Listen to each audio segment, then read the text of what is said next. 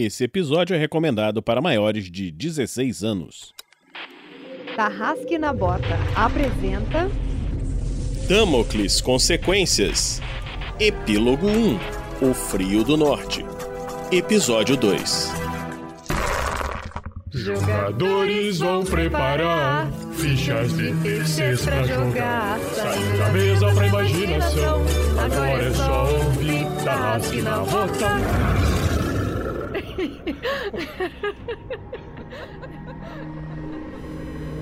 Para uma melhor experiência de áudio, use fones de ouvido.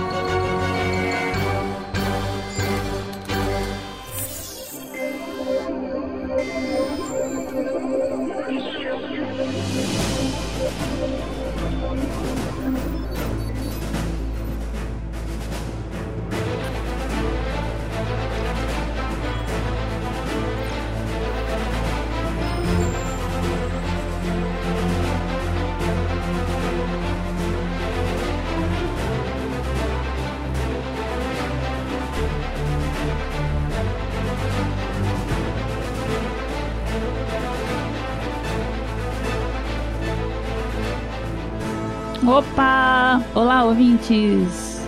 Aqui quem está falando é a Lucy e eu sou a jogadora da Suline, a mina pauleira das mãos de fogo. Salve, nação RPGista! Aqui quem fala é Jefferson Stankowski e eu posso imaginar que vocês estão com saudade de eu falar meio assim, certo? Mas o, o Stan depois cresceu e desbloqueou uns negócios na mente, ele tá falando normal. E eu estou no controle do Stan, rapaz da... dos poderes psíquicos. Fala pessoal, eu sou o Mika lá do Baile da Taverna e eu tô jogando com o Luskan Larsen. Ele é um selvagem que vive no norte e praticamente vive só de caça e escambo. Fala galera, aqui é o Fuscaldi também do Baile da Taverna. Eu tô jogando com o Caleb Umar, que ele é um lutador misturado com um dançarino, é uma coisa interessante. Muito bom, e eu, nessa aventura, sou Vinícius Watzel, o mestre dessa aventura, e eu espero que hoje nós consigamos terminar pelo menos essa parte dos epílogos. E vamos lá, galera, vamos para a aventura!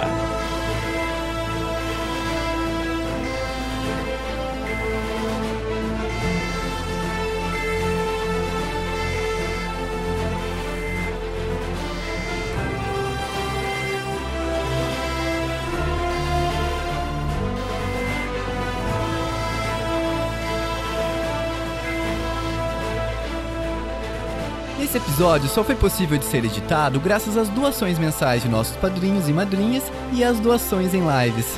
A vocês, o nosso muito obrigado!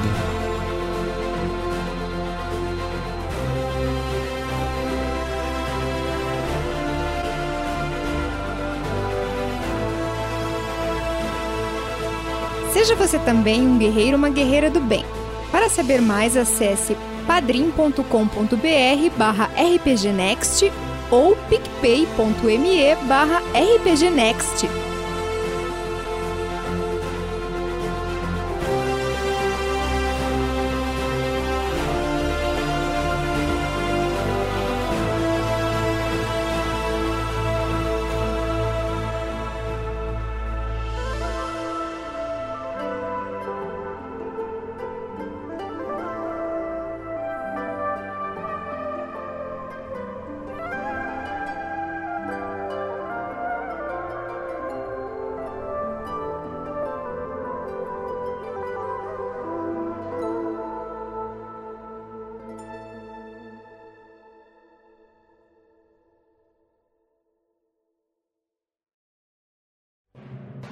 O livro Damocles, o Início, é o livro que dá início às aventuras no mundo de Damocles. Você que está ouvindo esse podcast pode adquirir esse livro no site da Amazon.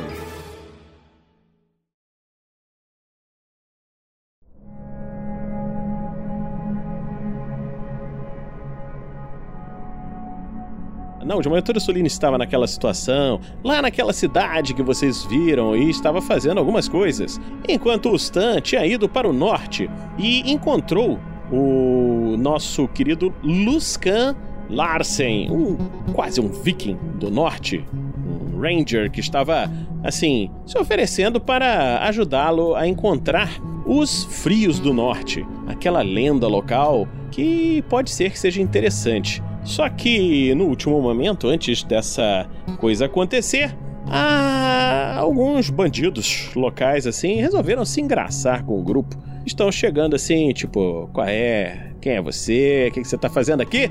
E, e é, saiu uma briga, né, aparentemente. Então, vamos começar nessa, nesse turno. Jefferson, se eu não me engano, a velocidade do Stan, deixa eu ver se é maior do que o do Luskan. Não, é igual, basic move e tal.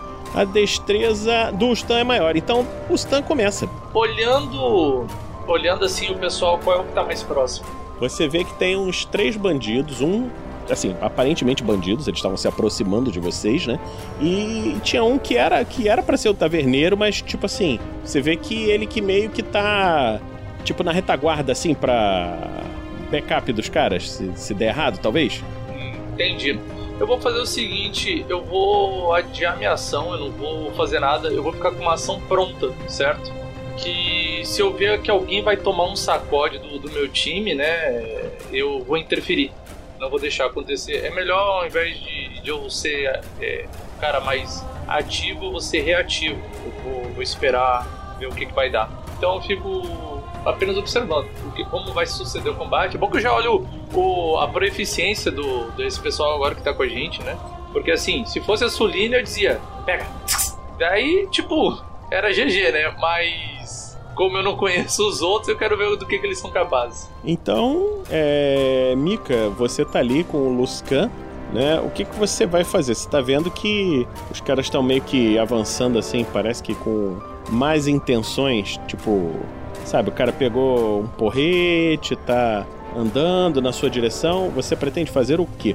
Cara, como eu sou da região, eu conheço esse pessoal, eu sei quem eles são, eu já tive algum contato com eles no passado. Você, se você conhece esses caras especificamente? Isso, é. Deixa eu ver aqui o que você tem. Você tem Area Knowledge. Vamos jogar o seu Area Knowledge por acaso aqui, só pra ver se, por acaso, você já conheceu... Não, Current Affairs é melhor, que é da cidade. Contra doze, rola aí, por favor. Vê se você conhece os caras. Eu falhei. Mas a minha rolagem foi seis, seis, um, foi um treze. treze, tá bom. Então, você a princípio falhou. É, você não sabe quem são esses caras, não. Cara, eu, eu olho assim pra eles, tipo... eu já boto a mão por baixo do, do meu casaco, pegando o, o que seria uma... uma tipo, uma... o que seria uma peixeira, né?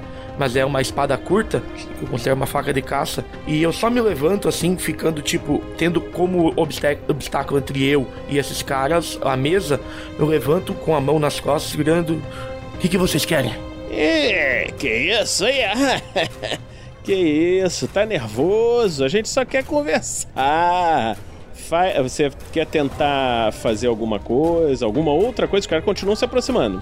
Cara, se é conversar, né? Eu, eu falo. Então pode começar a falar, o que, que você quer? Os caras olham um pro outro assim. Vocês já pagaram o pedágio da cidade? E começa a rir. Ah, é peda- ah, se trata de dinheiro, então. Vocês, por um acaso, são algum tipo de coletor do senhor feudal da região, é isso? Vocês poderiam mostrar a insígnia da, então, da, da Casa do Nobre, por gentileza? Aí um olha pra cara do outro assim, puxa lá um porrete, aqui tem uma insígnia pra você. Hum, entendi. Ô Vinícius, eu vou tentar fazer uma parada aqui pra já ameaçar eles, pra, pra dar uma ameaçar, pra ver se eles sossegam, né? Eu tiro um, uma moeda de cobre. É dinheiro então, né, que, que vocês querem. Aí eu seguro ela assim, tipo na, na, na minha frente, assim, daí eu vou baixando e disparo ela no, no, no sei lá, peito de mim. Eita, vai fazer com o quê? Com T K Bullet? É. Bonito. Joga aí. É contra vinte e dois. Passei por doze. É, você acerta. Quanto de dano que esse negócio dá mesmo? Ah, daqui eu vou jogar, não te preocupa. Nossa senhora. Junta, junta mais um pouquinho, que isso aí foi só a metade. Nove dados de dano. Tá bom. Então, eu joguei nove dados, deu trinta e quatro. Tá, você vê que era um cara qualquer. E aquela moedinha vara o peito do cara, abrindo um rombo atrás. Você vê que ele arregala o olho assim. E só avisando, não é só isso, gente. Agora, desculpa, vamos pra parte de roleplay mesmo. Vocês ouvem um estrondo de um negócio que ainda não foi inventado nessa época. Vocês ouvem um tiro. Pum! E o cara... Porque é um dis... é, literalmente é um disparo, porque rompe a barreira do som. E vocês veem a situação do, do cara que tava vindo com um porrete e só... Ó, a partir daí é, o mestre vai determinar como é que foi. Quando eu vejo que, que, o, que o forasteiro fez isso, né, que o, o moço da cidade, eu pego e viro a mesa meio que na direção deles, assim, pra atrapalhar. Olho pra, pro Stan e digo, o cara da cidade é forte, hein? Vocês veem o, o bandido, assim, parando com o olho arregalado. Alguém quer mais alguma moeda? Ou já tá pago? Deixa eu ver se ele não vai cair, né? Vocês veem o, o sujeito caindo... morto, assim, no chão. E você vê que os outros dois, assim, largam largam os porretes, assim, e só fala assim, é bruxaria, é bruxaria, é, vambora, vambora, desculpa, é bruxaria, vambora. E começa a sair, assim. Mestre, eu vou anotar aqui uma moeda a menos, viu, na minha ficha. O cara da taverna lá, o, o, o, o, o estalajadeiro, assim, tá tremendo nas bases, assim, não sabe o que fazer. Eu escoro um, um, um braço no, na, na mesa, o outro pega minha caneca. Uh, a caneca eu virei, a mesa eu virei. Putz, é verdade, né? Desce mais duas aí. E nesse eu já vou lá uh, juntar a mesa, assim. Acredito que mesmo que eu seja... eu não seja um cara muito do, querido pelo pessoal da vila, eu tente minimamente... ter boas relações, assim, então... Ainda mais no, no bar. O bar é o lugar mais importante que tu tem que ter crédito e boas amizades. Verdade. Aí eu, ajudo, eu levanto a mesa lá e... Enquanto vocês estão ajeitando isso, vocês vêm abrindo a porta e entrando um... um sujeito. Fuscaldi, é, descreve seu personagem entrando pela porta e vendo aquela cena. O meu personagem é um cara muito alto e com uns dreadão, assim, bem comprido. E de pele escura, bem retinta e com os olhos de um castanho pro amarelado, amendoado, assim, uma coisa assim. Ele chega assim na porta e... Epa! Aí quando você viu esse epa, pensou, melhor eu sair daqui, aí você viu que teu amigo tá ali, o Luskan. Luskan, que nome legal! Eu dou uma olhada assim e falo, eu, opa, tá tudo bem aí? O garoto da cidade, não, não brinca com ele não, ele é forte. Tá, vou lembrar de não brincar com ele, então. Aí vocês veem que tem um, um gato ali dentro. Você, você até vê o, o Stan. Você vê que o, o Jamal tá, tá por ali, se aproximando, assim, cheirando lá o, o cara que caiu duro no chão. E só você que vê o Jamal, obviamente, né? Eu falo pro, pro, dred, pro dredoso aí que chegou. Ah, já que seu amigo está aqui, sente-se com nós. Tudo bem, vou, vou sentar. Caleb, esse cara aí tá querendo... saber mais sobre os Frios do Norte. Aí você vê que o estalajadeiro tava chegando com a cerveja, aí ele solta um copo assim, cai no chão assim quando ele ouviu isso, aí ele olha assustado assim pra um lado e pro outro, de, de, de, desculpa, desculpa. Ah, meu Deus, que não seja minha cerveja de novo. Não, não, não, senhor, não, senhor. Aí ele sai correndo assim pra pegar outra ali. Caralho, na minha mente, eu puta que pariu, que merda que eu vi. Ah, mas vou aproveitar agora a fama, né? É. Eu digo, aproveita e traz uma aqui pro amigo do meu amigo. Sim, sim, sim, senhor, sim, senhor, sim, senhor. Aí o cara tá lá, você vem trazendo três copos assim, já, já veio com um esfregão pra tirar a cerveja aí. É, eu posso tirar ele, ele daqui, senhor? Ele fica assim, apontando pro corpo assim. Eu olho assim, ah, não queremos esse tipo de gente aqui, não é? Nem vivo, nem morto. Não, não. Não, não, não, não, senhor, não, senhor, não, senhor. Aí ele começa a puxar pra levar o corpo pra, pra, pro lado de fora, assim.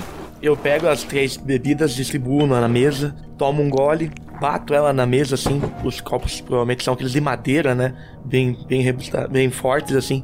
E boto a mão no queixo, assim, me inclino em direção ao, ao Stan. E um cara forte, assim, não precisa de ajuda.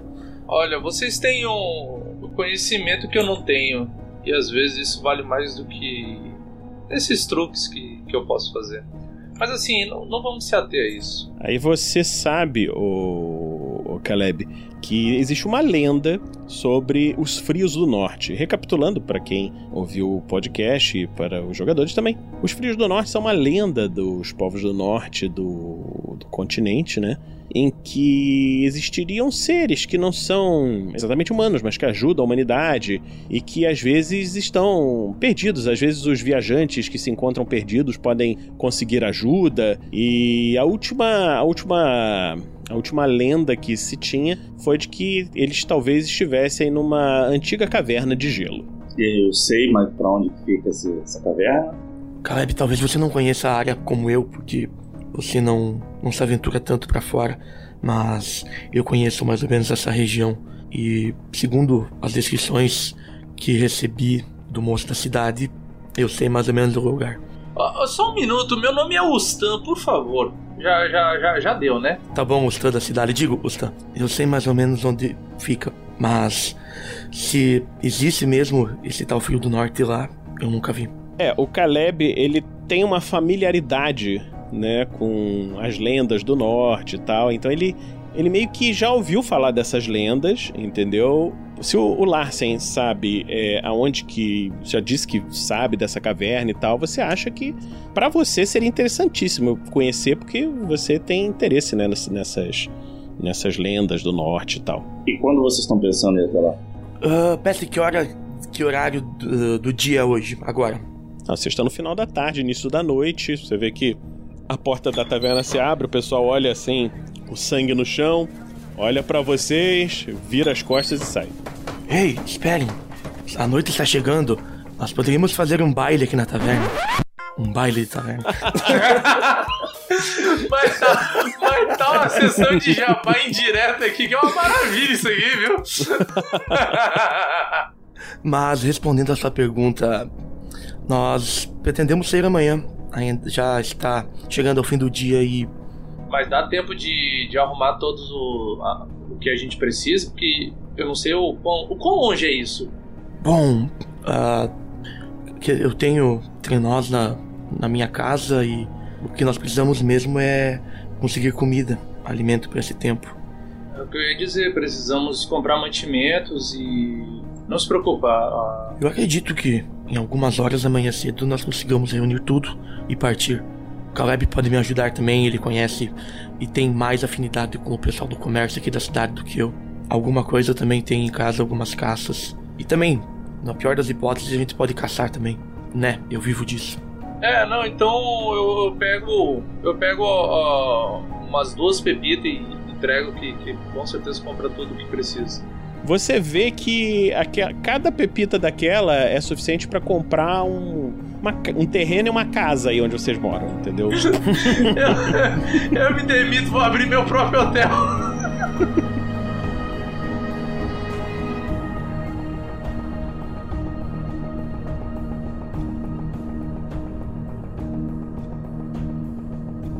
Então, enquanto isso estava acontecendo na, no extremo norte, Suline estava nas ruínas de Upanishads conversando com a Vinash. Depois que ela sai do local, ela tenta achar uma casa, né? Ela procura uma casa que não esteja tão destruída assim e ela entra pra tentar refletir um pouco as coisas, é, arrumar as coisas dela, colocar em ordem. Tá, você vê que não tem ninguém ali, todo mundo fugiu, assim. Não tem ninguém ali, é aquilo, uma batalha maluca de deuses e monstros, então... É, eu imagino que as, uh, assim, as casas estão meio destruídas, né, tudo abandonado. Ela entra numa casa qualquer e ela encontra uma mesa de jantar ali na sala, né, sala de jantar. Ela coloca a, a bolsa dela ali e começa a preparar as coisas pensando em rumar para o norte para ver se consegue o tal do corpo que o necromante havia pedido. Enquanto ela está arrumando a sacola dela, ela de repente para e fixa o olhar na sacola e ela sobe o rosto ela pensou uma coisa que ela não havia pensado antes. E então ela respira fundo e decide que de repente o plano que ela fez pode não ser tão bom quanto ela espera. E ela pensa que ela precisa pensar em algo melhor antes de tomar qualquer atitude. E ela pensa que ela, ela sabe, né, que ela está fazendo coisas que os amigos dela com certeza não vão aprovar e vão olhar com maus olhos.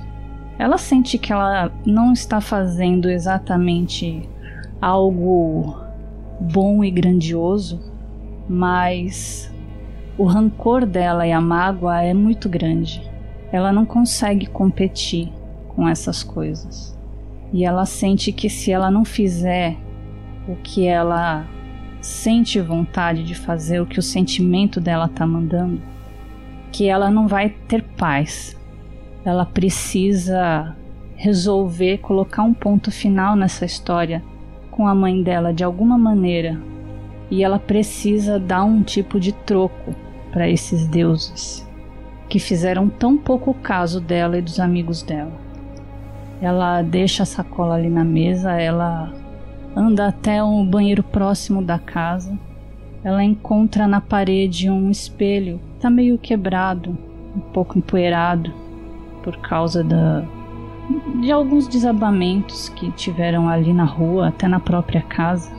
Ela limpa o espelho com a mão e ela fica olhando o reflexo dela, pensando o que que ela era, que tipo de pessoa ela era, que tipo de pessoa ela está se tornando e o que que pode sair disso tudo. Ela respira fundo mais uma vez, ela aperta os olhos e abaixa a cabeça, se apoiando na pia. E ela sabe que ela vai ter que ter muita coragem para fazer esse novo trato com o necromante, que não é uma coisa que ela gostaria de fazer, mas é algo que ela acha que precisa fazer. E isso dá um pouco de revolta nela, porque ela sente como se ela estivesse sendo pressionada a fazer isso. Ela dá um soco no, no espelho, terminando de quebrar o espelho. Ela levanta o rosto de novo, vendo apenas pedaços do reflexo dela, nos pedaços do, vid- do vidro que ficaram ali. Se endireita, ela volta para a sala, pega a bolsa dela e sai da casa. E ela volta, caminha de novo até o local onde está o necromante. Quando ela chega a, a, a poucos metros dele... Ô necromante! Você vê que ele vira aquele olhar sinistro pra você, com aquela face ainda meio que pegando fogo, e fala... Ah, eu sabia que você não ia ter coragem, garotinha. Que ia desistir. Eu quero propor um novo trato. Novo trato, novo trato... Aí você vê que, numa velocidade absurda, ele chega na sua frente e agarra o seu rosto com aquelas mãos de seis dedos e fala: eu não sei porquê, eu simplesmente não destruo sua cabeça agora. Fale. É de seu interesse. Eu já disse o que quero. Como se eu não tivesse mais nada a fazer. Ele larga você, você cai no chão assim. E ele, assim, ele não tem nenhum medo de você, ele se vira de costas, assim. Fale, fale! A Suline, ela tá com medo, mas ela também tá firme ali, sabe? Ela tá, tá tremendo firme. Aí ela dá uma caída no chão, assim, né? Ela bota as mãos no chão, meio quase se ajoelhando, assim. Ela se levanta de novo. Eu... Eu tive uma ideia que pode lhe interessar muito. Esse corpo que você pediu para que eu trouxesse, eu estive pensando, e se em vez de você usá-lo para seu mestre, por que você não usa para o seu próprio uso? Aí você vê que quando você fala isso, ele para de caminhar fica assim uns segundos parado. Ela dá uma respirada bem sutil assim, de maneira que não pareça que ela tá com medo, mas ela tá se controlando ali, ela tá no autocontrole dela. Ele vira o rosto lentamente para você e o olho que ainda tá intacto, de cobra, tá com a pupila fininha olhando para você, enquanto o olho que tá pegando fogo assim tá queimando, parece que mais forte assim.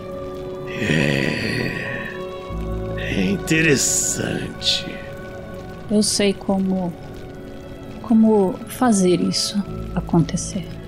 Eu posso fazer isso. E o que você vai querer então em troca?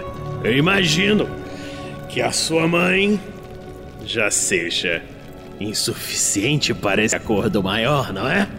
O acordo com a troca pela minha mãe é para que eu traga o corpo. Agora, este outro trato, o que eu quero negociar é a segurança dos meus amigos. Eu faço essa transferência da sua mente, da sua alma, para este corpo poderoso e, em troca, eu só peço que você deixe meus amigos em segurança. Para os deuses, você pode fazer o que você quiser com eles. E como você pretende garantir que seus amiguinhos não a impeçam? Eles não vão saber o que eu estou planejando. E eu pretendo usar de vários artifícios para conseguir desviar a atenção deles. Por exemplo? Eu posso usar alguns, algumas substâncias, inclusive para que eles não percebam o que eu estou querendo fazer e o objeto que eu estou querendo usar. E se por acaso você puder me ceder alguma substância desse tipo, que seja um forte tranquilizante, alguma coisa que faça desmaiar, já pode me ajudar bastante. Você vê que ele dá um sorriso, assim, meio sinistro, assim, com milhares de dentes, né? Certo. Mas isso vem com uma condição. Eu vou ver tudo o que está fazendo. Aí você vê que ele... Ele chama um zumbi, assim, do lado. O zumbi se aproxima. Ele enfia os dedos, assim, dentro da cara do zumbi, arranca um dos olhos dele. Olha... pra mão dele, você vê que ele murmura algumas palavras estranhas. E aquele olho brilha e fica escuro. E ele se aproxima de você com apenas a minha segurança. E ele aperta sua boca assim, tipo, sabe quem faz com cachorro pra forçar a tomar remédio?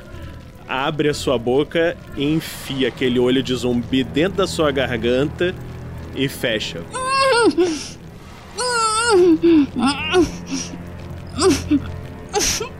Tá, sem, sem muitas alternativas, né?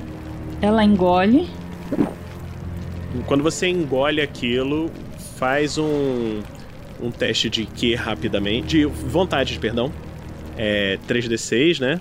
Contra quinze, a sua vontade. Eu tirei... Ixi! dezesseis. Você falhou na sua vontade e você vê que você começa a chorar no chão, assim... Entendeu? Enquanto ela, ela, ela tava engolindo, ela... Um rápido pensamento passou pela cabeça dela, assim... É, tipo... O que eu fui fazer, né? Se... Tava valendo a pena mesmo. Ele dá um, uns tapinhas assim, condescendentes assim na sua cabeça. Agora, aqui está o que vai precisar. Ele pega lá num canto uma, uma poção. Isso vai fazer quem tomar dormir. E olhe, é igualzinho uma poção de cura. Você vê um líquido vermelho brilhante assim, igualzinho uma poção de cura. Ela, ajoelhada no chão, ela, ela olha pra cima assim, vê na mão dele, assim, né? Ele esticando pra baixo. Aí ela estica e, e, e pega, assim, com cuidado da mão dele. Com um, um pouco uma raiva confusa, assim, escondida. Ela pega com delicadeza.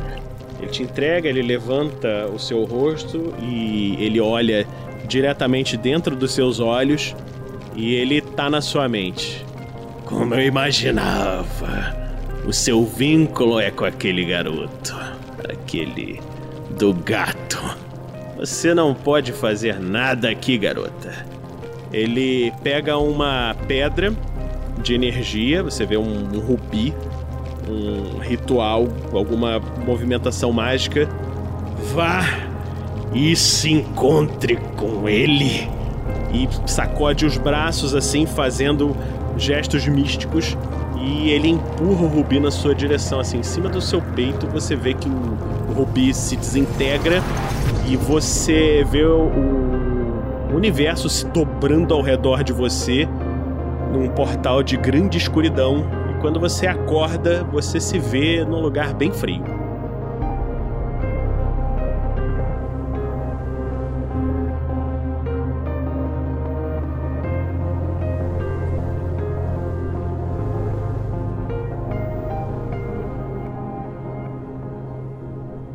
Vocês veem, é, vocês estão preparando assim a carroça e vocês escutam um, um barulho assim, puff, como uma alguma coisa estranha assim, e vocês veem uma uma garota loura aparecendo assim na neve perto de vocês. E ela tá ela tá se abraçando assim, segurando os braços. Mas tipo, é, ela, as roupas delas, elas são, ela tá passando frio porque dá para ver porque as roupas delas são finas mesmo. É uma roupa fina, ela. Ah, tá. Você não sabe como é que ela chegou aí, vocês não viram ela chegando. Senhora, senhora, eu pego, tiro meu casaco de, de, de, de pele, assim, e eu já tenho um pouco mais de tolerância ao frio, por estar acostumado, né, pro pequeno tempo não vai fazer nada. Vem aqui, vem aqui, e... Ela dá um passo pra trás, assim, pra começar aqui, eu sou jovem, eu não sou senhora, mas eu, eu, eu vou aceitar o casaco, só um pouco, muito obrigada. Eu olho pro Caleb, Caleb, conversa com ela. Eu vou continuar a picar a lenha aqui. Eu vou continuar com o machado lá. Explica pra gente, explica pra mim o que, que tá acontecendo, como é que você chama, moça? É... Meu nome é Suline. Certo. Sou o Caleb. É... Em que cidade eu tô? A gente tá em Malcadir. Eu... Aí ela para assim, ela fica olhando pra, pra cara dele, tentando achar no mapa da cabeça dela. Ela sabe onde é isso? Isso não, né? É, você não... Não, você nunca estudou, né? Então... Nunca estudou. Ela foi pra escola, mas ela nunca estudou, entendeu? Nunca estudou. Então, pra você, o nome não significa nada. Ela fica olhando pra cara dele, ela dá uma apertadinha no olho, assim, tentando achar... Estamos no norte, moça. O Larsen, ele, ele vê que... Ele tá lá cortando, picando lenha, ele termina de, de lascar uma madeira, ele olha assim pro lado. E como a senhora chegou aqui, então? Digo, como você chegou aqui? É, é, eu... Aí ela coça a testa, assim. Eu queria... Eu, eu estava no norte, aí eu precisei ir um pouco pro sul. E aí eu decidi voltar pro norte. Eu peguei uma carona em uma, em uma carroça. E aí eu acabei dormindo demais, porque eu estava muito cansada. E aí eu não sei aonde eu estou agora. Bebe isso aqui que vai te ajudar. Eu tiro um... um cantilzinho com a bebida destilada quente da região, calma que seja, ele vai te ajudar a se aquecer. E se olhar bem pra garrafa, embaixo tem umas frutinhas vermelhas. É, o, aí ela pega assim, ela dá uma chacoalhadinha, tá quentinho ele. Tá quentinho ou, ou a bebida tá, tá... Não, é bebida destilada mesmo, pra esquentar o peito. Ela dá uma cheirada assim, dá até aquela ardência no olho, né? Aí ela toma uns goles. A parada é o seguinte, eu vou fazer, moça, entra na carroça que vai ficar mais quente e eu vou conseguir roupas adequadas pra você. É, eu... Bom, é, tá bom, mas é, eu queria saber, eu, eu preciso saber é, como é que eu chego... Eu acho que eu preciso chegar na cidade... Aí ela... Ela olha em volta assim, acho que aqui eu posso falar. Na cidade daqueles homens fortes, bonitos, altos. O Luskan olha pro Caleb, ele olha pra ele. Eu acho que tá na cidade errada, moço. É. Não tem muito disso por aqui. É, assim, o pessoal aí costuma ser forte, não necessariamente bonito. Talvez até sejam bonitos, mas possivelmente eles são tão mal arrumados assim, aí, né... Você vê, o, o Stan, você tá saindo lá do, do lugar que você tava descansando e você vê o, o pessoal que você contratou tá ali e sentada na carroça, tomando uma bebida ali com eles, você vê a Suline. Rapaz, o dia já começou diferente. Digo, né, pra ela, nossa, que bom te ver por aqui, mas não precisava, não podia vir com uma roupa mais apropriada? Ela toma um susto assim, ela olha pra ele. Eu olho pro Stan e falo... É, eu já tô indo resolver isso, patrão. Fico com seu amigo aí. Patrão? Como assim? Peraí, é... O Caleb vai saindo pra ir no mercado comprar alguma pele pra ela, alguma coisa. Como é que tá? Eu chego e abraço ela. Aí ela, ela no, no primeiro momento, ela fica meio sem reação, aí ela abraça ele, assim, aos poucos também. Tu tá bem? Eu, eu tô... E você? Tô um pouco com frio aqui, eu não sabia que, que ia, ia tá tão frio. É, eu não sabia que o frio do norte era tão frio assim. Eu, eu estava vindo procurar você. É, eu sei que eu, eu sei que você você tinha me falado daquela missão de ir pro norte e eu queria dizer que eu sinto muito ter saído daquela maneira, mas eu eu precisava eu precisava muito. Não precisa se explicar. A minha pergunta é, tá tudo bem? Tá, tá, tá. Agora está. Agora está. Você está indo na, na direção do norte, então, pra resolver aquelas coisas, é isso? Eu digo, eu encontrei esses dois homens e eles parecem ser boas pessoas e eles vão ajudar com o objetivo. Ah, que bom. Que bom. Tu já comeu? É de manhã cedo, nem eu comi ainda. Não, eu acabei de chegar. Literalmente. Onde, como é que você tá? E daí eu tipo, vou meio que encaminhando ela assim pra direção da, da estalagem que, que eu tava e tal. Quando eu vejo ele saindo, eu só digo: senhor Stan, saímos em, uma, em algumas horas, duas ou três horas. Estaremos tudo, estará tudo pronto pra sair. A gente vai estar ali na, na, na estalagem, ela vai comer, vai tomar um banho, vai se arrumar. Tranquilo. Ela vai com a gente? Aí quando ele fala isso, ela vai com a gente, eu olho pra ela. Ela fica olhando pra ele e fala, vou, vou, vou sim, vou, claro que vou. Daí eu viro pro rapaz e digo, você já tem sua resposta. Vocês, é, então, tomam café da manhã. É, se vocês, vocês querem descrever alguma coisa entre vocês, Suline e o Stan, não? Olha, eu vou tá lá pra ouvir o que ela quiser falar. Eu não sei o que, que se passou, então, tipo, eu vou deixar ela bem à vontade de ela falar o que ela achar que é pertinente ou relevante. Eu só vou me mostrar interessado, seja lá o que ela estiver falando. É, como você deve imaginar, eu fui pro sul, pra nossa cidade natal. Eu precisava visitar o, o túmulo de minha mãe. E eu, eu tenho uma notícia não muito boa pra, pra dar a você e aos nossos amigos. Eu sei que é até esquisito falar, mas talvez a frase, a frase se faça valer. Quem foi que morreu dessa vez? Ela até fica com a voz um pouco trêmula pra falar. A nossa cidade. Caralho, eu penso, deve ser pior do que eu imaginava, tá ligado? A nossa cidade... foi destruída. Eu acho que eu não ouvi bem. O frio deve estar criando algum tipo de coisa ruim nos meus ouvidos. Você disse que a cidade foi destruída? Ela baixa o olho, baixa a cabeça, assim, baixa o rosto. É, não, não há mais nada. Não há mais nada pra ver, não há mais ninguém. Enfim, eu, eu mal consegui achar a minha antiga casa. Só pra você saber, ô Jefferson, o Nayan e o Tonkin, eles tinham falado que tinha um, um gigante de trevas, tinha sentado em cima da cidade, assim, usado como cadeira, né?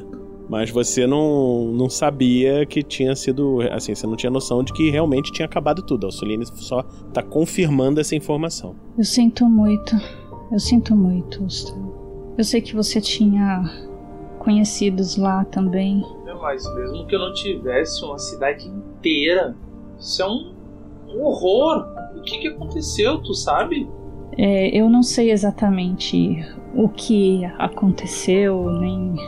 Eu não tenho como dizer nada pra você. Eu sei que é, tem muitas coisas acontecendo, coisas grandes. E, bom, talvez essa, essa missão sua seja importante, afinal. E eu quero participar também. Eu fiquei... Eu, eu não tenho nem palavras... Acho que triste é... É muito pouco pra descrever o que eu senti quando eu cheguei lá e quando eu deixei a cidade. Eu não tenho nem vontade de voltar mais pra lá. Nesse momento, quando vocês estão falando isso, a... bate na porta, é o Caleb. Tem alguém pelado aí? Oi, só, só um minuto. Eu vou, eu vou me trocar no banheiro.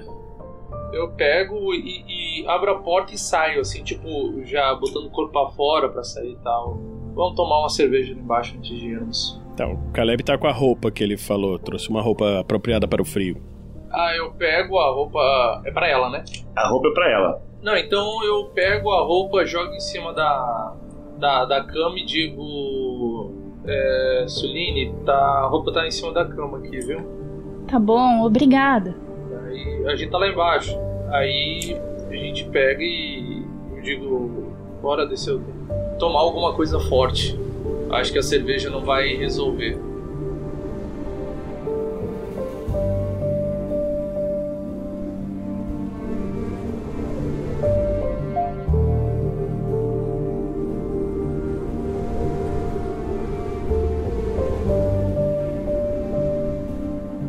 Uma produção R P G Next.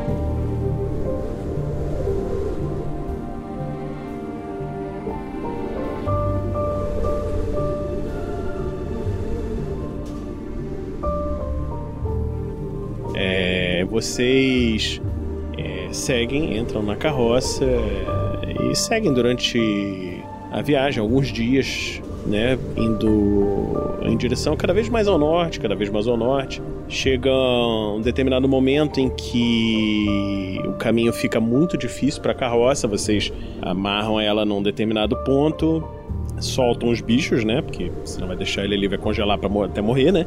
E agora vocês têm que seguir o resto do caminho a pé. Vocês veem que vocês estão numa... Parece uma ravina de gelo. E vão seguindo. Façam um teste de sobrevivência. Quem é que tem o sobrevivência? Acho que é o Larsen, né? Survival Arctic. Vai lá, rola aí, por favor. Não tem perigo da gente cair nessas ravinas. Ou a gente tá andando por baixo da ravina. Vocês estão descendo em direção a uma ravina, entendeu? Vocês estão um caminho meio sinuoso.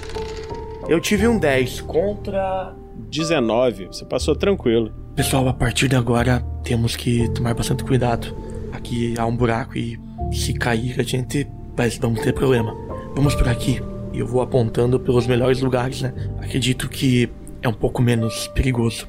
E eu já eu vou, eu vou utilizando, tipo, alguns grampos pra fixar em alguns pontos, pra ter lugar pro pessoal conseguir segurar com as mãos também, alguma coisa assim. Pra não cair, exatamente. Isso, se acaso res, uh, resbalar, consegue se segurar. Peraí, a gente tá a pé ou de carroça? Vocês agora estão a pé, não tem, mais, não tem espaço pra carroça. Vocês continuam seguindo por esse caminho até que você vê que essa ravina desboca num... num parece ser um pequeno campo aberto. E nesse campo tem uma entrada de uma caverna. A caverna parece, parece uma caverna cavada no gelo. É, Usan, chegamos. É aqui o segundo que você me passou. Tudo leva a crer que seja aqui. Eu pego e olho assim, é, é uma... Qual, qual a altura dessa caverna, assim, a abertura dela, o quão grande ela é? Você vê que dá pra duas pessoas entrarem de lado e tranquilamente, assim, sem... Eu quero usar um, uma leitura de aura, né, um aura reading aqui pra pra ver se emana algum tipo de... alguma aura, né? Ver o... se, se eu posso ter algum tipo de conhecimento aqui, tá? Eu jogo por quatorze, é isso? Passei por... deixa eu olhar aqui. doze, passei por dois. É, você olha ali sim pra boca da caverna, você vê que parece ser uma, uma coisa completamente natural. Eu olho assim, eu pego... provavelmente eles embalaram as coisas, né, no, no, tipo, como se fosse algumas mochilas, né, já pronta pra, pra caso a gente fosse adentrar, né, largar a, a carroça. E eu digo, estão preparados? Daí eu já vou puxando assim um, uma tocha, sabe, pra, pra acender. A Suline tá mais pra trás assim, né, deles, ela tá... Eu chego perto da Suline com, com a tocha, viu? Enquanto eles enquanto eles estavam acendendo tocha, essas coisas, ela ficou olhando eles, né? Aí ela, ela tava, pegou, né? Ela tinha pego o cantil lá deles com a cachaça, né? Ela deu um gole assim. Antes de eu dar o gole, ele chegou com a tocha, aí eu fiquei olhando pra cara dele e falei, tipo, é sério? Eu não vou ficar batendo pedra aqui. Aí ela deu um estalo com a mão, assim, né? Deu uma faísca com a mão ali, né? Na tocha. O Stan, tu percebe que o que o Larsen, ele tá, ele tá olhando assim pra ti um pouco sério. Esses caras são os bruxos. Não, não, não é por isso. Ele, depois que ele viu da moeda, tá tudo ok. Não se assusta com mais nada. Mas, assim, uh, senhor, o nosso trato era de virmos e te trazer até aqui. Eu estou, confesso que estou curioso com o que vocês vieram procurar. Mas acho que depois de, desse tempo... Caleb e eu merecemos um pouco mais de sua confiança. O que você procura mesmo aqui? É mesmo essa lenda ou há algo mais? Eu, cara, eu vou fazer um, uma análise no, nos dois, certo? Pra saber o quanto eu posso confiar assim neles, tá? Eu vou ver a, a, passar um aura reading nos dois também. onze e no outro tirei um sete. Passei por, por sete. Você vê que eles são pessoas simples, entendeu? Que estão extremamente curiosas e, assim, ao mesmo tempo que estão excitados com a aventura, estão bem amedrontados com a situação, assim, claramente vocês são, vocês dois são muito mais fortes e poderosos de maneiras sobrenaturais e, e o povo do norte tem um pouco de medo disso. Tá, eu olho assim, vocês têm família aqui? Uh, já tive, mas... eu não sei exatamente o que aconteceu, mas algo invadiu a minha casa quando mais jovem e matou minha mãe. Talvez um pouco daquilo que eu esteja, que esteja me movendo até aqui, seja talvez um pouco de sede de vingança. Eu sei que eu e a Suline somos capazes de nos protegermos muito bem. Aí dentro vai ser arriscado. Eu não quero forçar vocês a nada, mas eu não sei. Eu simplesmente não sei. Ainda não entrei. Se vocês quiserem irem é, embora, é, vocês já fizeram o trabalho de vocês. Eu pego e jogo mais uma pepita pra cada um. Considero o serviço de vocês já feito, certo? Se vocês quiserem irem, só tomem cuidados. Farei o máximo pra tentar não colocar vocês em risco, mas eu não posso prometer nada. Ah, eu olho pro Larsen. Eu só olho com aquela cara de... será? Eu boto a mão no ombro do Caleb, assim, e eu digo... amigo, se existe algo aqui que nós não consigamos lidar e ficar à solta, mais cedo ou mais tarde, nós vamos ter que lidar com isso, se eles não derem conta. Acredito que eles, que nós quatro temos mais chance do que em dois. E já que estamos aqui, eu tenho alguma coisa a averiguar aqui dentro. Mas se você quiser partir, eu vou junto. A gente vai, mas a gente fica na retaguarda. Certo. E óbvio, né? O mais forte na frente. Suline, vai na frente. Enquanto eles estavam conversando, né? Quando começou a... enquanto Larsen começou a contar a história de vida dele, ela, ela deu aquela baixada na cabeça, né? Ela virou pra, pra trás, assim, pro outro lado. Ficou olhando a paisagem, assim, é, meio perdida.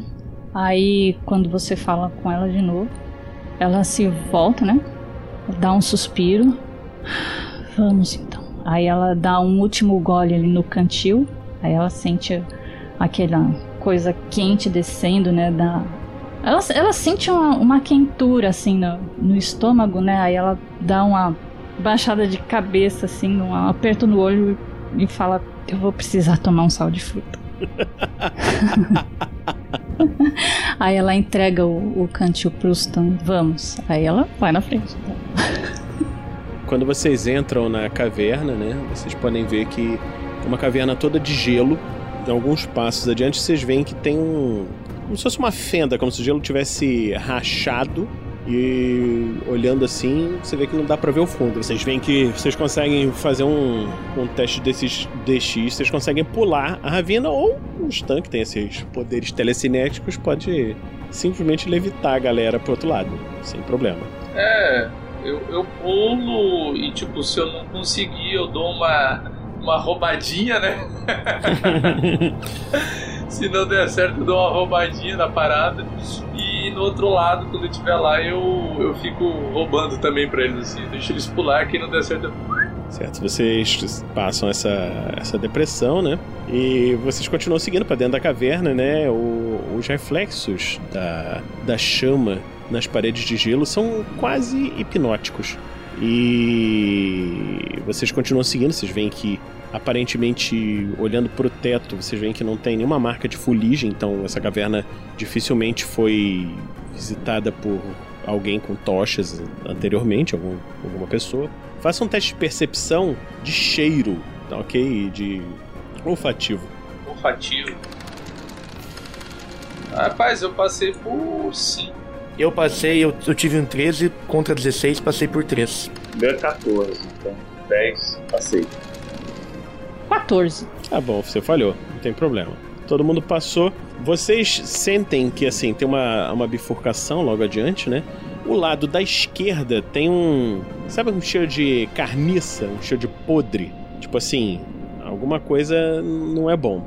E na outra direção, é, o pessoal, principalmente o Stan, que já, já esteve nas cidades ancestrais, essas coisas assim, você sente um... na direção à direita e à frente, né, um cheiro de máquina, alguma coisa assim que te lembra a cidade de Upanishads. Talvez uma oxidação, um tipo de ferro, né? É, alguma, alguma coisa assim, um cheiro de máquina. E na esquerda é um cheiro de carniça. Cara, que bizarro isso. Tá muito forte a parada? É, é tem alguma coisa pra lá, assim. Cara, eu pego a tocha e jogo. Tem um monte de tocha aqui, cada um tá com uma tocha, eu pego e jogo a minha tocha assim pra frente, lá pra frente. Na direção da onde? Na real, eu jogo em direção à, à carniça primeiro. Eu jogo, antes dela cair no chão, eu travo ela na, na telecinese e vou levitando ela mais pra frente. Vocês escutam aí, sem precisar nem fazer teste, um, um barulho assim. E assim, vocês veem que lá de dentro tá vindo um, um urso todo branco andando assim.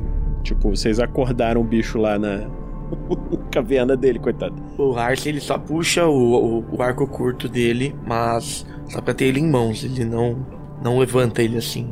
Espera, espera, espera. Eu, a Suline, que tá lá um pouco mais à frente, né? Ela estende a mão assim pra você, ela viu você puxando o arco. Eu tenho naturalismo com animais, então eu quero ver, eu quero esperar um pouco pra ver, é, porque a gente tá em maior número, né? Oh, passou, você, você vê que é um, um urso polar e que pra ele vocês são comida, até que prove o contrário. Eu vou... É, essa, eu não sei se essa jogada que eu fiz aí é, é pra saber como lidar com ele também, né? É, mas eu vou tentar assustar ele com... tipo, espalmando as duas mãos pra frente e fazendo um, um fogo, assim, sabe? Vai! Vai! Eu acredito que tudo isso aconteceu quando ela falou, espera, espera. Ela já foi fazendo isso. Quando eu ia falar, vamos tentar não ser... não ser uma merda. Aí ela faz o fogo e eu... agora é tarde. Rola a sua intimidação... contra... eu vou, vou jogar contra o seu maior atributo, vai ser o seu D X, porque você tá fazendo negócio de fogo. Então rola é, o seu D X menos quatro, contra doze. Rola três D seis. sete! O osso para assim, fica olhando meio, meio que de lado, assim... Afasta! Aí, uf, cada vez que eu faço afasta, assim, eu empurro as mãos pra frente e faço um fogo na mão, assim. Afasta! Você vê que ele... ele volta pra dentro da, da caverna lá. Não! Pra, pra fora! Pra fora! A gente quer entrar pra fora! Ele voltou lá pra toca dele. Tem um outro caminho. É, agora eu pego a tocha e, e, e descaradamente, assim, eu vou puxando, dizendo, ok, não vou mexer na casa do urso. Vamos lá olhar agora o, o lado onde tá meio ferroso. Ferroso? É, vocês sentem um cheiro. Quando ele fala isso, vocês sentem um cheiro que vocês nunca viram, assim, vocês não, não reconhecem. É um cheiro esquisito. Agora, tipo, eu pego e vou andando, assim, vou andando, é, já pego alguma da, do, dos minérios que, que eu sempre ando comigo, né, pra, pra poder disparar. Eu ando com umas pedrinhas de minério bem duro. E eu vou levando, eu vou andando, mas vou levando a tocha, assim, né? Voando na, na, na, na minha frente. Vocês vão seguindo, e conforme vocês vão chegando assim no, no fundo dessa caverna, vocês veem que no fundo da caverna vocês veem uma, uma luzinha azul assim, brilhando. Vocês entram, né? E o que vocês veem, assim, você, pessoal, Suline e Ustan, vocês meio que reconhecem como sendo equipamentos ancestrais. O pessoal daí, o Caleb e o Larsen, nunca viram nada parecido. É, vários objetos metálicos, é, e vocês veem, assim, como se fosse uma, uma maca de hospital, um, e atrás uns controles e algumas coisas, e vocês veem que tem um, uns bracinhos, é, pequenininhos, assim, fininhos, assim, se mexendo lentamente, fazendo uns barulhos que, como mecânicos. Em cima da, da maca tem o que parece ser um corpo humano, só que vocês olhando, ele parece ser um corpo completamente metálico. E esses bracinhos, eles estão como se estivessem mostrando, montando um corpo. Como se fosse uma linha de produção, entendeu? Tá lá tch, tch, tch, tch, tch, tch, montando assim. Beleza. Os braços mecânicos tá vindo do teto? Não, do lado da, da cama hospitalar, assim. Então ali se montando. Eu, eu vou olhando pro chão, ver se eu encontro alguma coisa metálica, tipo parafuso, repimboca da parafuseta, sei lá. Tá, faz um teste de visão. Eu passei por quatro. Ah, você vê que no chão parece ter algumas outras pegadas metálicas andando de um lado pro outro, entendeu? E vocês, você olhando assim, você vê que do fundo, de lá de dentro, vem um, um outro robozinho, mas sabe um robozinho que não é humanoide, assim, um, um bichinho magrinho, tipo varetinha, sabe? Trazendo uns metais, alguma coisa numa bandeja, assim. Quando ele vê vocês, ele para e aí... rola o seu... O, vocês da cidade, o seu I Q menos dois, e o pessoal dali, do norte, pode rolar o I Q menos cinco. É, eu fracassei por um. É, não, mas também não passei. Tirei oito contra cinco. É, eu falhei, eu tive treze contra dezessete. A única coisa que vocês parecem entender é que ele tá falando alguma coisa, alguma coisa que vocês não entendem, e que parece ser uma pergunta. Aliás, Ustan, você ficou com o medalhão da Suline? Tava contigo, né?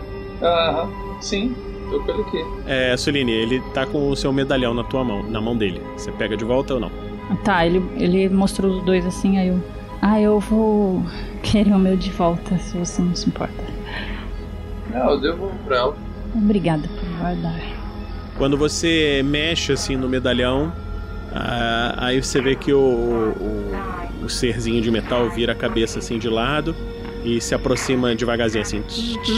Eu, eu boto a mão, levanto a mão pra trás assim. O, o que que foi? O que que eu fiz?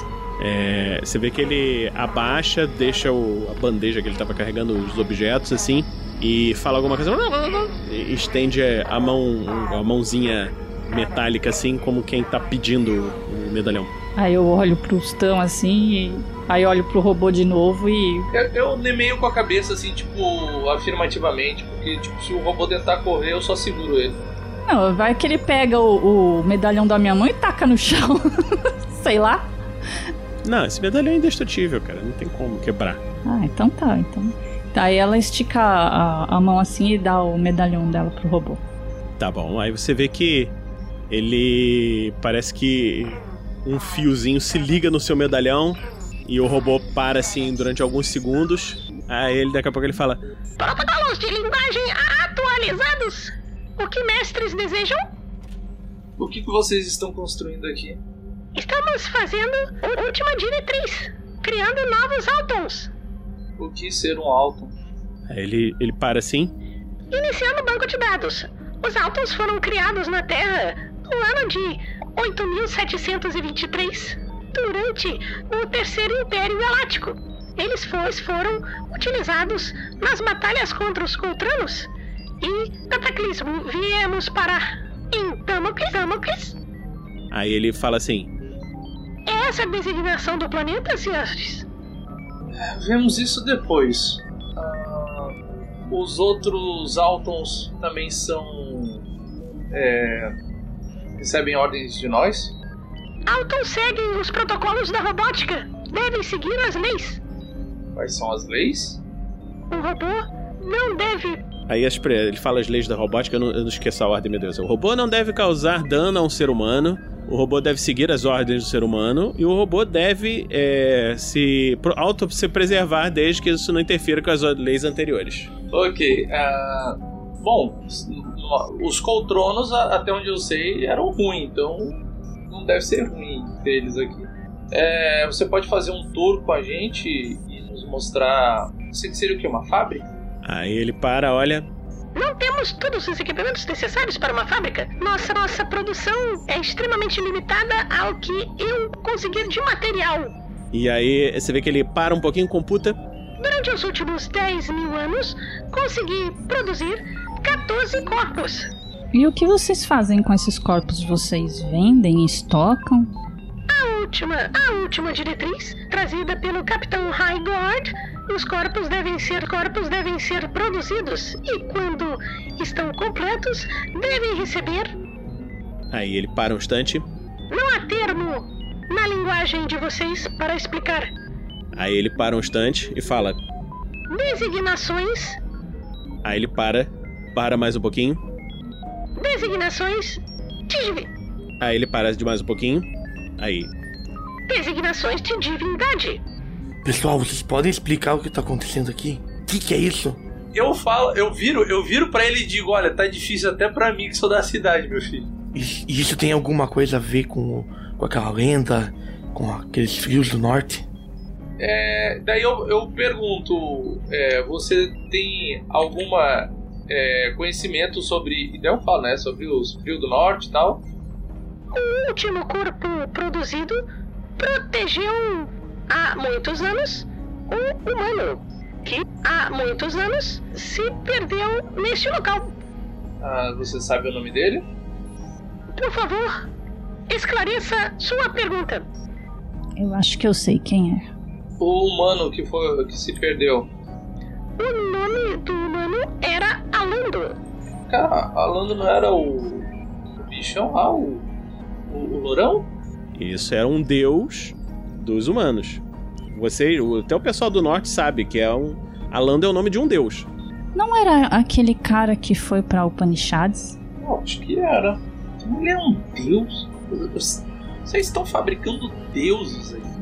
O robô para um pouquinho e, e fala... Creio ser a melhor definição. Eu olho aqui... Gente, eu tô... Tô abismado.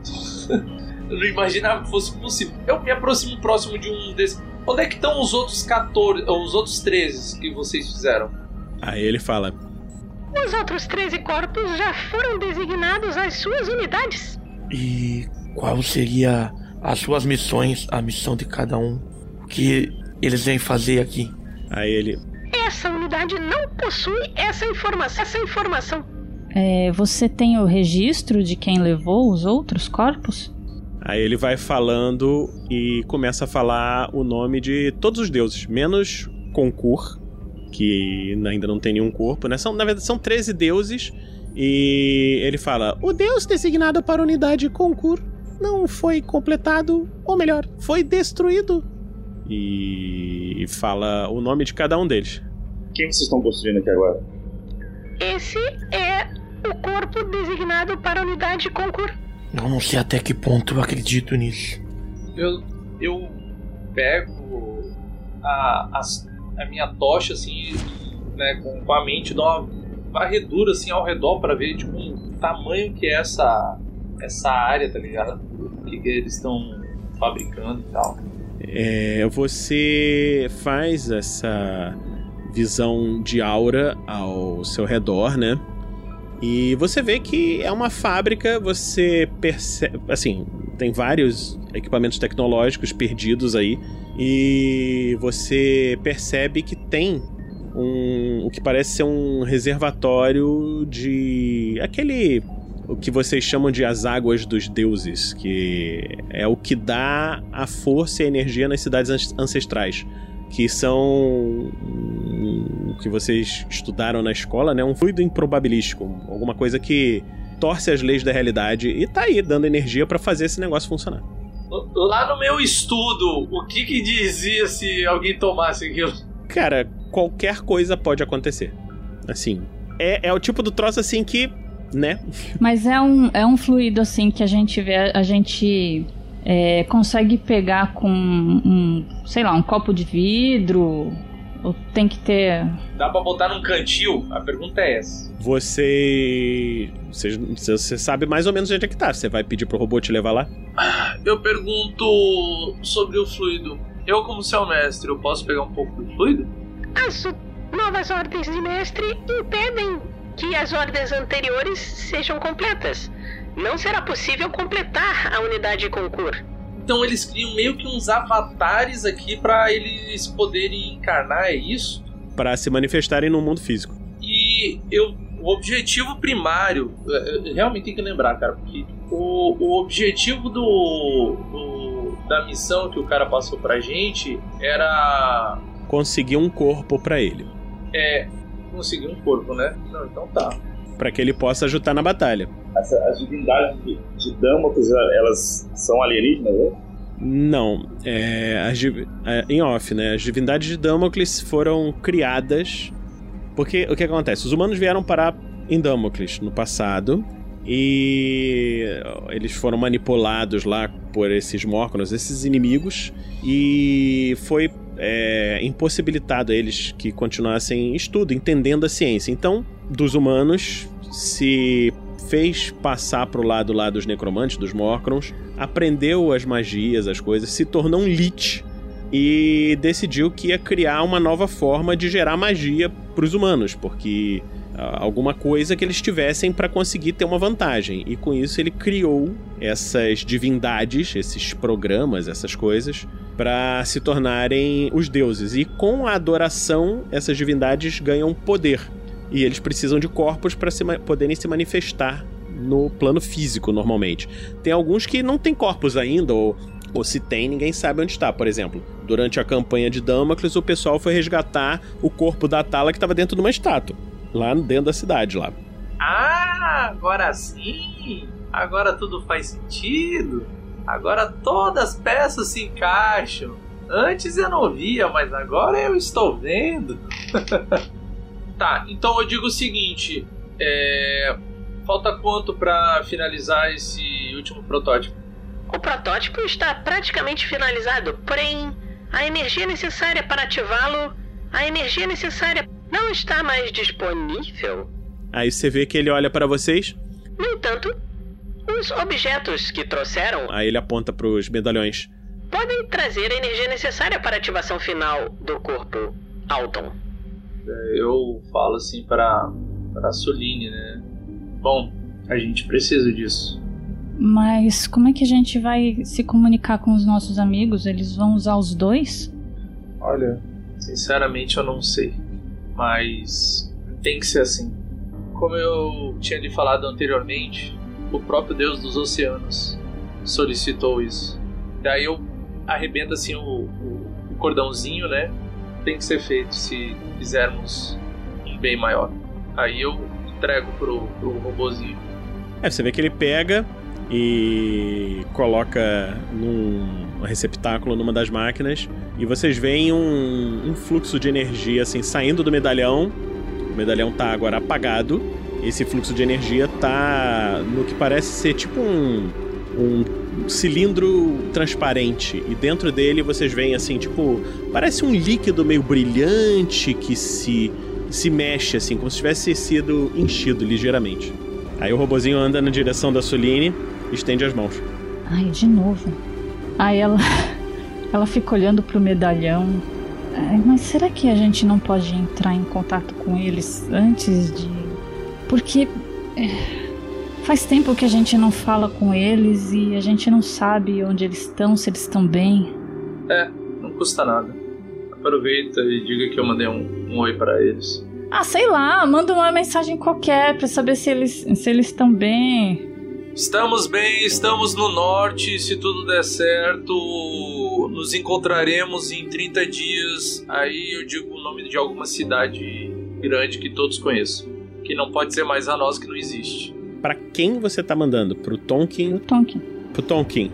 Então você manda essa mensagem e você vê é, logo depois assim... Suline, você voltou. Eu, eu não posso falar agora. É, estamos em luta. Império. Mas quem? Você tá com quem aí? Império está sendo invadido. Ai, que droga, Houston. Olha aí. Eu, eu não sei se eu, se eu posso entregar o meu medalhão agora. Aí eu ligo pro Nayan, então. Nayan, aqui é a Suline. Aí você, você vê que o Nayan... Caramba, Suline, depois a gente fala. Estamos numa luta muito intensa aqui. Não posso ficar respondendo. Tá bom, se cuida, cuidado. É, pelo visto estão juntos. Ai, que droga. Eu vou ligar, vou ligar pro, pro Grubachan também. Você manda a mensagem pro Grubachan e você vê que não tem resposta. Ele recebeu a mensagem, mas não respondeu. Mas apareceu o tiquezinho azul que ele... Que ele... Não teve resposta. Ustan, a gente tem que encontrar eles. Eles não, eles estão passando aperto. E se a gente entregar todos os medalhões, como é que a gente vai? Eu seguro, eu seguro a Suline pelos ombros, olho pra ela assim e digo: Suline, isso é maior do que eu, é maior do que você, é maior do que eles, infelizmente. Se fosse uma outra situação, eu com certeza não daria. Mas eu toco assim no, no medalhão que tá no, no bracinho dela, né? Eu toco aqui assim e, e falo pra ela: isso é só um pedaço de metal. Isso só cria comunicação. Isso a gente pode fazer pessoalmente. E vai ser melhor assim, não acho? Mas eu não puxo nem nada, eu só... Mas onde eles estão? Estão no Império. E outra, a gente vai acabar de dar vida para um deus. Eu acho que ele pode dizer onde é que estão os amigos. Não querendo atrapalhar vocês, mas... Como vocês sabem que essa coisa aí vai acordar e não vai matar a gente. Aí o robozinho fala: as leis da robótica impedem. Vai ocupar, vai ser o corpo de um deus? Deus não supera essas leis robóticas. Tipo, ele fala meio sem entender muito o que, que é, assim, mas... Depois que o, o Larsen fala essas coisas, né, ela abaixa o rosto, assim, ela fica olhando o medalhão e ela entrega pro Stan. Quando entrega o medalhão, você vê que o robozinho coloca o medalhão na máquina e uma grande energia sai de dentro do medalhão, meio que completando aquele cilindro, né? E essa energia é levada para dentro do corpo que estava naquela maca, naquela cama. E nós vamos terminar esse epílogo com o corpo se levantando. O que vai acontecer depois, galera, só numa próxima temporada!